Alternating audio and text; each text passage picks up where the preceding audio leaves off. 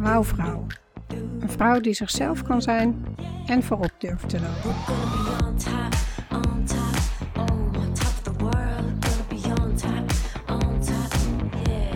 Welkom bij de podcast voor ambitieuze vrouwelijke leiders die dicht bij zichzelf willen blijven en leiden vanuit hun hart en intuïtie. Ik ben Hiltje Oude-Luttekhuis en ik wil een wereld creëren waarin je vrouw zijn geen belemmering vormt om een leider te zijn. Als huisarts, CEO van een one-woman biz, mama van vier kids en imperfecte feminist houd ik openhartige interviews met vrouwelijke rolmodellen uit de artsenwereld, wetenschap, tech en entrepreneurship. Vrouwen die voorop durven te lopen. Ook inspireer ik je met female empowerment topics om je zelfvertrouwen te boosten, zodat jij ook voorop durft te gaan lopen. Luister mee. Laat je verwonderen en uitdagen om voorop te lopen. Dit is de Wouwvrouw podcast. Laten we een nieuwe revolutie beginnen.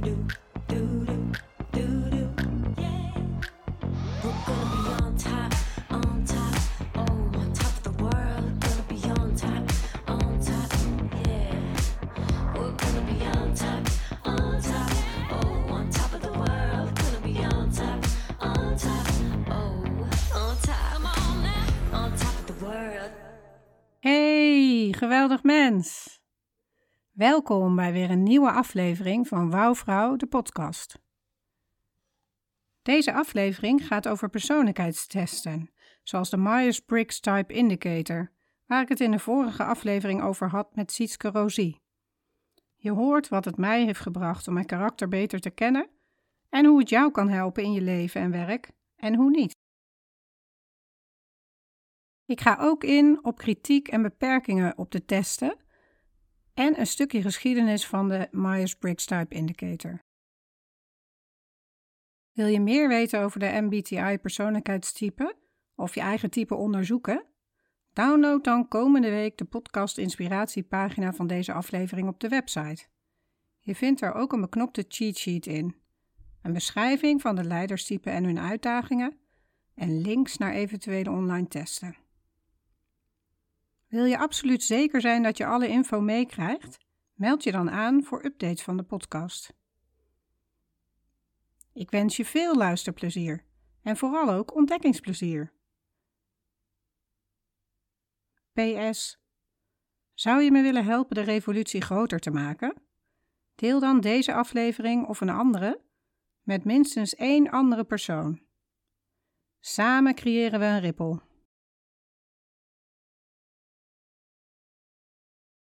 You don't have ADHD. You have ENFP. Uit het boek The Comprehensive ENFP Survival Guide van Heidi Priebe. Je hebt geen ADHD. Je hebt ENFP. In de vorige aflevering deelde ik dat ik volgens de Myers-Briggs Type Indicator, MBTI in het kort, de vierletterige combinatie ENFP ben. Dat zijn er in de medische wereld niet veel, concludeerde Sietske en ik al. Queen of Quotes noemde ik mezelf eerder, en in mijn zoektocht naar een toepasselijk MBTI-citaat voor de show notes aflevering van Sietske Rosie, stuitte ik op het boek The Comprehensive ENFP Survival Guide, waaruit het citaat aan het begin van deze aflevering komt. De flaptekst gaat als volgt. Life as an ENFP is no walk in the park. Despite the happy-go-lucky attitude they exude, only those who share the specific preference for extroversion, intuition, feeling and perceiving on the Myers-Briggs type indicator can truly understand the unique form of chaos that governs this type's restless mind. Embodying a profoundly strange stack of cognitive functions, ENFPs approach the world with both the enthusiasm of a child and the wisdom of an old soul.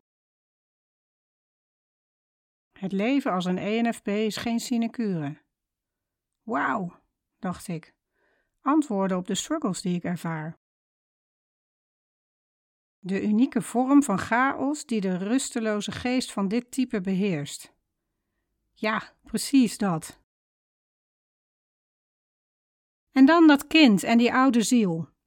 Voor mij voelt het al heel lang alsof een deel van mij niet op wil groeien. Terwijl mijn werk als arts en coach mensen vaak een wijze voedende energie ervaren. Waarbij ik het zelf dan een beetje vreemd vind dat dat als een moederlijke aanwezigheid wordt gevoeld. Ik heb dat wel eens geweten aan het feit dat ik geen zorgeloze jeugd heb ervaren. Maar na het lezen van dit boek vielen er wel wat kwartjes, zeg maar. En gelezen binnen een weekend heb ik het. Ongeveer een maand geleden waren we met een groep vrienden een weekend weg. Ik zat met twee vriendinnen apart te praten en was eigenlijk wat aan het klagen dat ik het toch zo lastig vind om ons huishouden en financiën in een goede structuur te banen. Terwijl we in gesprek waren, greep ik terug op een onderwerp waar we het iets eerder over hadden. En voor de derde keer in dat weekend zei mijn vriendin: Ho, stop, je bent me kwijt. Ik volg je totaal niet meer. Voor haar was dat de trigger om, goed bedoeld, de vraag te stellen: Misschien heb je wel ADHD. En ik begrijp wel waar die vraag vandaan komt. Veel wisselende interesses, moeite om projecten af te ronden of tot een einde te brengen, gebrek aan structuur in ons huishouden. Geëikte structuur dan, hè? iets met tijd en zo, zeg maar. Maar eerlijk gezegd, op een slechte dag komt zoiets toch wel binnen. En ik was dus al een eindje op weg om te bedenken waar en hoe ik dan zou gaan onderzoeken of er inderdaad niet zoiets speelt als ADHD. Ook omdat we over mijn dochter, die overigens erg op mij lijkt, wel eens de vraag hebben gesteld, zelfs op school, of ze geen ADD zou kunnen hebben.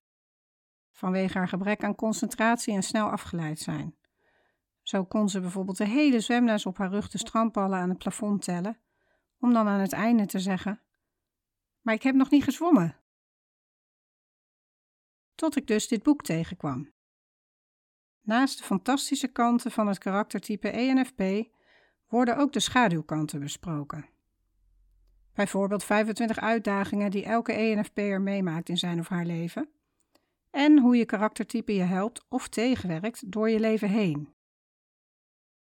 Een van die uitdagingen die benoemd wordt, is dat veel ENFP's zich anders voelen, het idee hebben buiten de groep of zelfs gezin te vallen en dus erg kunnen gaan onderzoeken wat er mis is met hen. Als je het hoofdstuk leest over wat ENFP's met hun jongere zelf zouden willen delen, zie je veel zinnen terug als: Je bent niet gek. Er zijn heel, heel, heel veel mensen daar die je wel zullen begrijpen. Ook al begrijpt je familie je niet en denken ze dat er iets mis is met je, wil nog niet zeggen dat het waar is. Je bent niet slecht of verkeerd. En one day you will find other intuitive people who will love you and accept you for who you are, and they will encourage you to be the best and truest you you can be. Wauw, want wat een geruststelling. Want ja, ook ik ken die twijfels. Terug naar het ADHD-vraagstuk. Naast de eerder genoemde quote: Je hebt geen ADHD, maar ENFP, staan er ook de volgende citaten in. Hoewel je snel afgeleid bent en een korte attentiespanne hebt, kan je ontzettend productief zijn als je ervoor kiest. Je kan al je doelen bereiken, zolang je jezelf echt aanzet voor de taak. Dus met die aandachtspannen zit het toch wel oké. Getuige het feit dat ik het boek in een weekend heb uitgelezen en dat dit al de twaalfde aflevering van de podcast is. Nog één. Your definition of success is different from other people's. For some, it's about the money in their paycheck. For you, it's about happiness, well being, morality and passion. Ik ben echt wel resultaatgedreven. Maar misschien wel een ander soort resultaat. Andere uitdagingen zijn ook dat mensen je als oppervlakkig zien, omdat je de neiging hebt om van onderwerp naar onderwerp te vliegen in gesprekken, met bliksemsnelheid. En wij, ENFP'ers, zijn geneigd te lang in slechte relaties te blijven hangen, omdat we vooral gefocust zijn op hoe de situatie zou kunnen zijn, in plaats van hoe die echt is. En ja, we hebben er serieus moeite mee om taken af te ronden. Time management is ook niet mijn ding. Ik heb het wel geprobeerd. En dan het autoritaire kader, waarbij iemand anders voor mij beslist dat ik 10 minuten tijd heb om aan een verhaal van een patiënt te besteden, is ook lastig voor me. Rebels word ik ervan. Everybody is a genius. But if you judge a fish by its ability to climb a tree, it will live its whole life believing that it's stupid. Albert Einstein. Onwijs verhelderend vond ik het dus. Structuur, organisatie en time management zit niet in mijn DNA. En bevrijdend om te kunnen zijn wie je bent. Te beseffen dat er niets mis is met je. Door je leven en werk meer en meer in te richten naar wie je bent, in overeenstemming met je karaktereigenschappen, kost het je ook minder energie. Ik ben enorm flexibel en altijd alles kan. Maar ik zal wel hulp nodig hebben van een paar gestructureerde J's om mijn taken te volbrengen. En ik loop leeg op routine en administratie. Ik dacht dat iedereen dat had. Maar er zijn dus mensen die daar veel minder last van hebben, die het leuk vinden om spreadsheets in te vullen en zo. Er is een multitude aan persoonlijkheids- en karaktertesten. De Big Five, StrengthsFinder, Enneagram, Kolbes leerstijlen, Belbin-rollen en de vier temperamententesten. Of misschien voel je je wel aangetrokken tot astrologie en sterrenbeelden. Misschien ben je zelf bekender met de diskkleuren. Vanuit intervisies en sollicitaties kende ik de disk wel.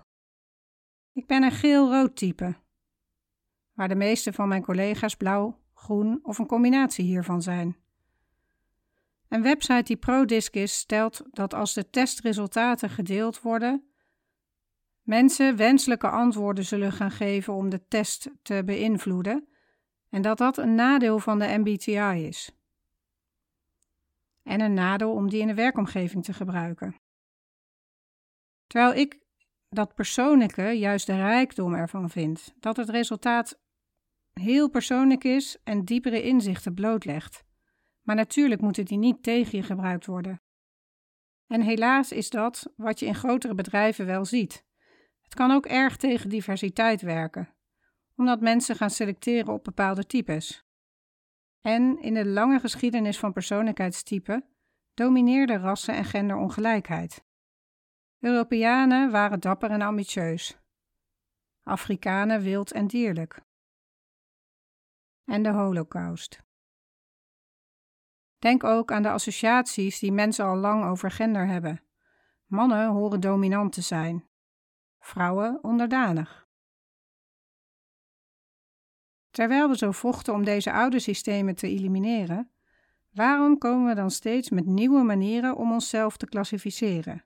Wat maakt deze testen zo verleidelijk? Ze bieden snel en eenvoudig inzicht in de gecompliceerde problemen waarmee we dagelijks worden geconfronteerd. Ze geven een verklaring of nieuwe inspiratie. Daarnaast kan klassificeren van mensen of jezelf een bron van vreugde zijn. Denk maar aan de vele quizzen in bladen en op websites. Ze beloven je de beste baan, de perfecte liefde of een gelukkiger leven in het algemeen. Luisterend naar de aflevering van Hidden Brain, The Sorting Hat, waarin onder andere de Harry Potter Hogwarts houses worden vergeleken met de MBTI, kreeg ik een nieuw inzicht. Shankar Vedantam koppelt het verlangen te weten wie we zijn aan het universele verlangen ons ergens thuis te voelen, erbij te horen. The desire to find our tribe is universal. We like to know who we are and where we belong. Shankar Vedantam. Misschien is dat ook wel de reden waarom ik met de diskuitslag op dat moment niet zoveel kon. Het maakte me de vreemde eend in de bijt. Deze universele drive heeft volgens Vedantum geleid tot een bloeiende industrie van promotie en verkoop van persoonlijkheidstesten. Persoonlijkheidstesten bieden individuele personen en in toenemende mate werkgevers snelle en makkelijke inzichten die gebruikt kunnen worden om 's grootste beslissingen te nemen en te ondersteunen. Maar de meeste slagen er niet in om wetenschappelijk onderzoek te doorstaan. De meeste persoonlijkheidstesten scoren laag op validiteit en betrouwbaarheid. Betrouwbaarheid gaat over de vraag of de test meet wat hij beweert te meten. Dus krijg je hetzelfde resultaat in de loop van de tijd of als verschillende mensen je beoordelen, hebben ze vergelijkbare antwoorden gegeven. Daarmee moet je natuurlijk wel geloven dat persoonlijkheidstype een statisch gegeven is. Validiteit is, voorspelt de test iets? Wat is de voorspellende waarde? Dus kan het voorspellen in wat voor soort banen ik gelukkig zal zijn of met wat voor persoon ik zou moeten trouwen. In samenhang met dat genoemde idee van persoonlijkheid als een statisch iets, is een ander genoemd kritiekpunt de versimpeling in dichotomieën. Mensen zijn verdeeld over een continuum van het ene uiterste naar het andere, en de meeste van ons liggen ergens in het midden van de twee uitersten. Door de persoon tot een of-of type te dwingen, lijkt de MBTI de psychologische realiteit te vervormen. Of op zijn best sterk te versimpelen. Samengevat, er zijn mensen die zweren bij persoonlijkheidstesten zoals de MBTI en er zijn mensen die falikant tegen zijn. Zelf heb ik de MBTI en de 16 Personalities Test afgelopen jaren meerdere keren ingevuld. Ja, stiekem in de hoop dat er iets anders uit zou komen. En steeds hetzelfde antwoord gekregen. In aanloop naar deze podcast-episode nog. Mooi vind ik aan de 16 Personalities dat die de verschillende categorieën in percentages weergeeft. Dus dat je ziet, oh, ik ben niet 100% extrovert. Maar ik zet mijn introverte kant ook voor 30% in. Ik ben niet een totaal time management wrak, maar in een kwart van de gevallen weet ik wel structuur aan te brengen. Het weten van mijn persoonlijkheidstype en met name mijn sterke en minder sterke kanten heeft me vrijheid gegeven omdat ik nu kan kiezen of ik iets accepteer of dat ik blijf vechten of worstelen om het beter te doen. Weer die time management. Je wil niet weten hoeveel cursussen ik heb gedaan, hoeveel doe meer in minder tijd boeken ik heb liggen. Het geeft me vrijheid en kracht om nu te kunnen zeggen: dit is wie ik ben. Als dat niet binnen het functieprofiel past, dan zoek ik iets anders. Maar ik richt me liever op de ontwikkeling van mijn sterke kanten.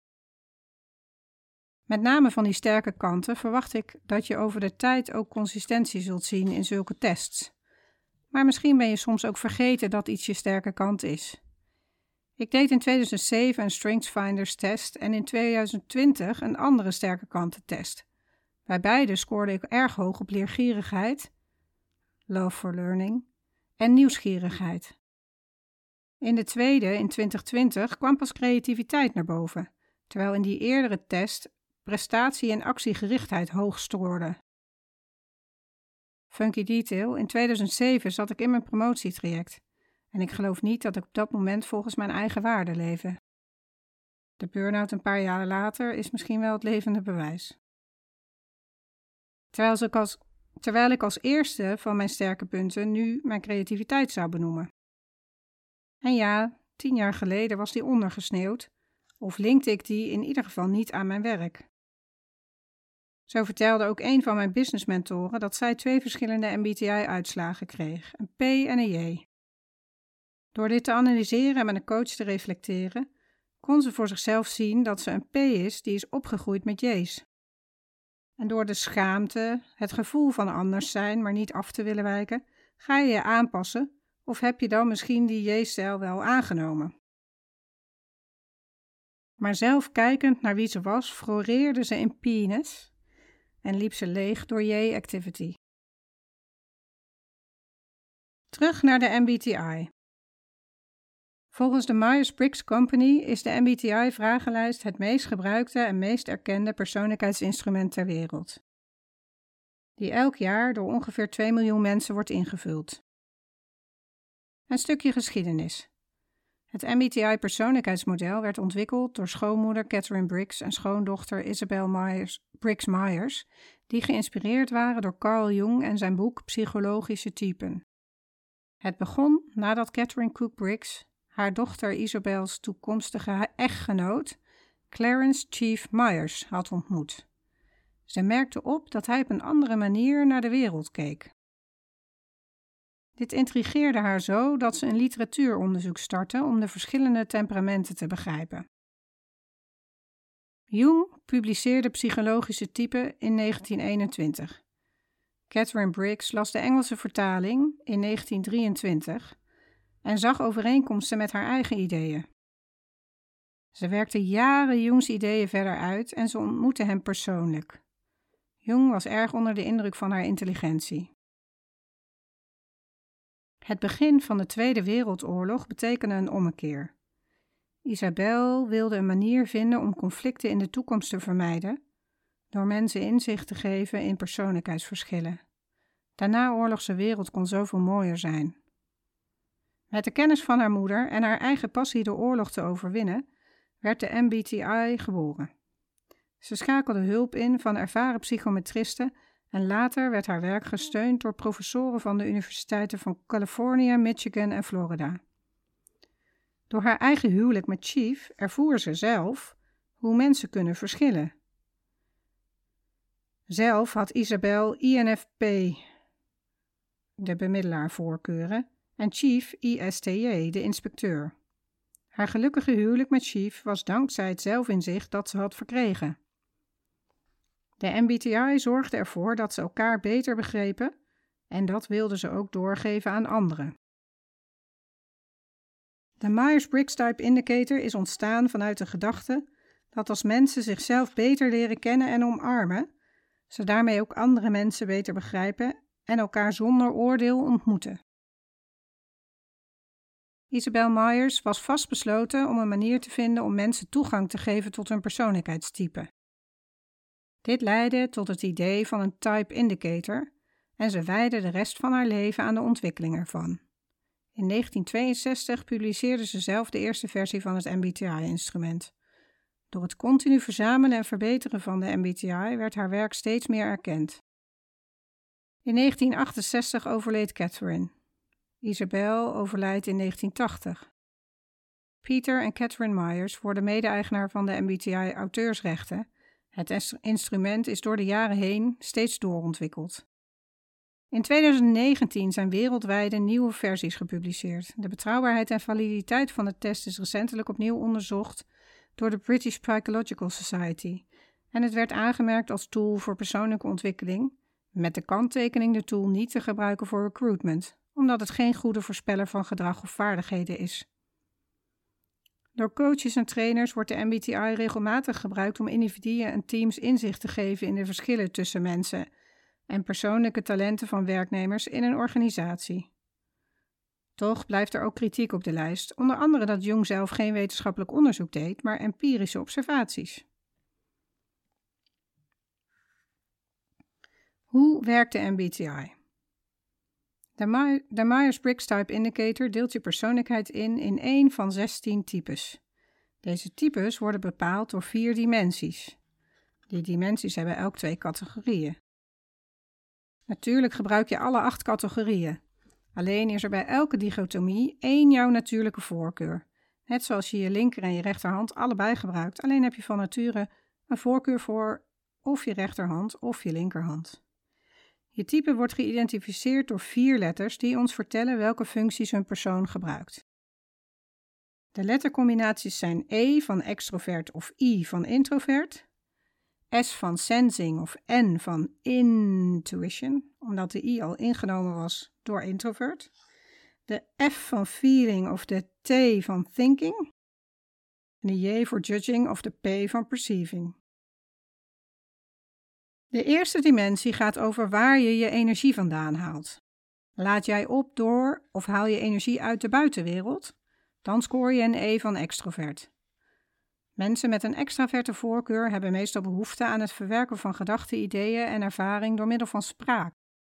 Haal jij je energie uit je innerlijke wereld, dan klassificeer je als introvert. Over het algemeen denken en reflecteren introverten voordat ze spreken, wat betekent dat als ze iets zeggen, erover is nagedacht en dat het van waarde is. En ze hebben een sterke behoefte aan privacy. De tweede dimensie gaat in, over informatieverwerking. Iemand met een voorkeur voor sensing besteedt voornamelijk aandacht aan feitelijke, concrete informatie en informatie uit de wereld om zich heen. Gebruikmakend van ervaringen en eerder opgedane informatie. Deze mensen zijn vooral gericht op wat er binnenkomt via de vijf zintuigen. Terwijl een intuitive meer aandacht besteedt aan verbanden en grote lijnen, gebruikmakend van inspiratie en de mogelijkheden in de toekomst.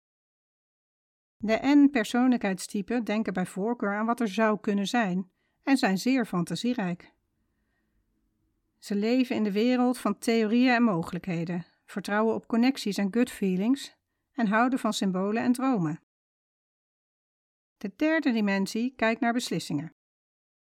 Thinkers hebben een voorkeur voor het nemen van beslissingen op basis van logica en afwegen van inhoudelijke argumenten. Ze worden overtuigd door feiten, cijfers en statistieken en nemen meestal beslissingen door de voor- en nadelen af te wegen en zich te richten op de taak die voor hen ligt. Feeling-types hebben een voorkeur voor het nemen van beslissingen op basis van persoonlijke waarden en de impact van de beslissing op de betrokkenen. Deze mensen nemen beslissingen die gebaseerd zijn op hoe het voor anderen zal voelen. Ze zijn relatiegericht en hunkeren naar harmonie in elk besluitvormingsproces. Ze nemen de dingen persoonlijk op en richten zich op de emotionele impact van wat er gezegd wordt. Ze houden niet van conflicten en kritiek, maar kunnen zeer confronterend worden als een van hun waarden wordt bekritiseerd. De vierde dimensie gaat over hoe georganiseerd of spontaan je bent. Deze dimensie werd door Myers en Briggs aan het werk van Jung toegevoegd. Hoe organiseer jij je leven? Judgers hebben een voorkeur voor een planmatige en geordende manier van werken en het afronden van zaken. Ze houden van plannen en het maken van to-do-lijsten. Daar houden ze zich ook aan. Ze laten zich niet verleiden door wijzigingen tussendoor.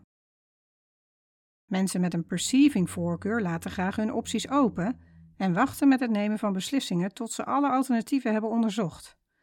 Ze hebben een voorkeur voor een flexibele en spontane manier van werken en houden er niet van begrensd te worden. Ze zijn spontaner en improviseren meer. Ze hebben het moeilijker om strikte schema's te volgen of snel beslissingen te nemen. In totaal zijn er 16 types. Ik ga hier niet in detail op in, maar benoem ze hier wel. Wil je een samenvatting? Download dan komende week de podcast inspiratiepagina van deze aflevering op de website. Je vindt er ook een beknopte cheat sheet in, een beschrijving van de leiderstypen gebaseerd op MBTI en hun uitdagingen en links naar eventuele online testen. Wil je absoluut zeker zijn dat je alle info meekrijgt? Meld je dan aan voor updates van de podcast. Volgens de afgeleide van de MBTI, de 16 persoonlijkheidstypen, kun je de typen weer in vier groepen indelen. De analisten, waaronder de architect, INTJ, de logicus, INTP, de bevelhebber, ENTJ, en de debatteur, de ENTP. De diplomaten, advocaat, INFJ, bemiddelaar, INFP, protagonist, ENFJ en campagnevoerder, ENFP. De schildwachten, de logisticus, ISTJ, de verdediger, ISFJ, de leidinggevende, ESTJ, en de consul, ESFJ. Tot slot de verkenners. De virtuoos, ISTP, de avonturier, ISFJ, de ondernemer, ESTP en de entertainer, ESFP. Architecten zijn verbeeldingsrijke en strategische denkers, die overal een plan voor hebben.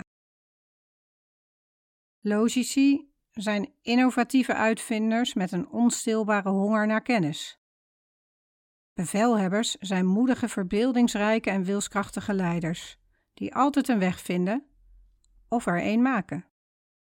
Debatteurs zijn slimme en nieuwsgierige denkers die een intellectuele uitdaging niet kunnen weerstaan. Advocaten zijn stil en mystiek, maar toch enorm inspirerende en onvermoeibare idealisten. Bemiddelaars zijn poëtische, aardige en altruïstische mensen, die altijd blij zijn om een goed doel te steunen. Protagonisten zijn charismatische en inspirerende leiders, die in staat zijn hun luisteraars te fascineren. Campagnevoerders zijn enthousiaste, creatieve en sociaal vrije geesten, die altijd een reden vinden om te lachen. Logistici zijn praktische en op feiten gerichte individuen, waarvan de betrouwbaarheid niet betwijfeld kan worden. Verdedigers zijn zeer toegewijde en warme bewakers die altijd klaarstaan om hun geliefde te verdedigen. Leidinggevenden zijn uitmuntende administrateurs die met het managen van zaken of mensen door niemand overtroffen worden. Consuls zijn buitengewoon verzorgende, sociale en populaire mensen die altijd klaarstaan om te helpen. Virtuozen zijn moedige en praktische onderzoekers die alle soorten gereedschappen kunnen gebruiken. Avonturiers zijn flexibele en charmerende artiesten die altijd klaarstaan om nieuwe dingen te verkennen en te ervaren. Ondernemers zijn slimme, energetische en bijzonder goed waarnemende mensen die er enorm van genieten om op het randje te leven. Entertainers zijn spontane, energetische en enthousiaste entertainers. Bij hen in de buurt is het nooit saai. Ik ben dus een extrovert, intuïtief, feeler en perceiver. Een campagnevoerder. Campagnevoerders zijn meer dan alleen maar gezellige mensen die het anderen naar de zin willen maken. Ze worden gevormd door hun visionaire karakter, waardoor ze met nieuwsgierigheid en energie tussen de regels door kunnen lezen. Ze hebben de neiging om het leven te zien als één grote complexe puzzel waarin alles verbonden is. Maar in tegenstelling tot de persoonlijkheidstypes in de groep analisten, die de neiging hebben om die puzzel te zien als een reeks van systematische mechanismen, zien campagnevoerders het door een prisma van emotie, mededogen en mystiek, en zijn ze altijd op zoek naar een diepere betekenis. Campagnevoerders zijn fel onafhankelijk en nog meer dan naar stabiliteit en veiligheid, hunkeren ze naar creativiteit en vrijheid. Charmant, onafhankelijk, energiek en barmhartig maken ze 7% van de bevolking uit. Hun bestaan wordt in de menigte zeker opgemerkt. Onderaan de typeringen staan voorbeelden van bekende personen met het persoonlijkheidstype. Verheugd zie ik Carrie van Sex in the City erin staan. Nog meer herkenning. Herken jij jezelf al in een van de types? Voel je je uitgedaagd om je persoon te onderzoeken? Ik ben benieuwd naar je inzichten.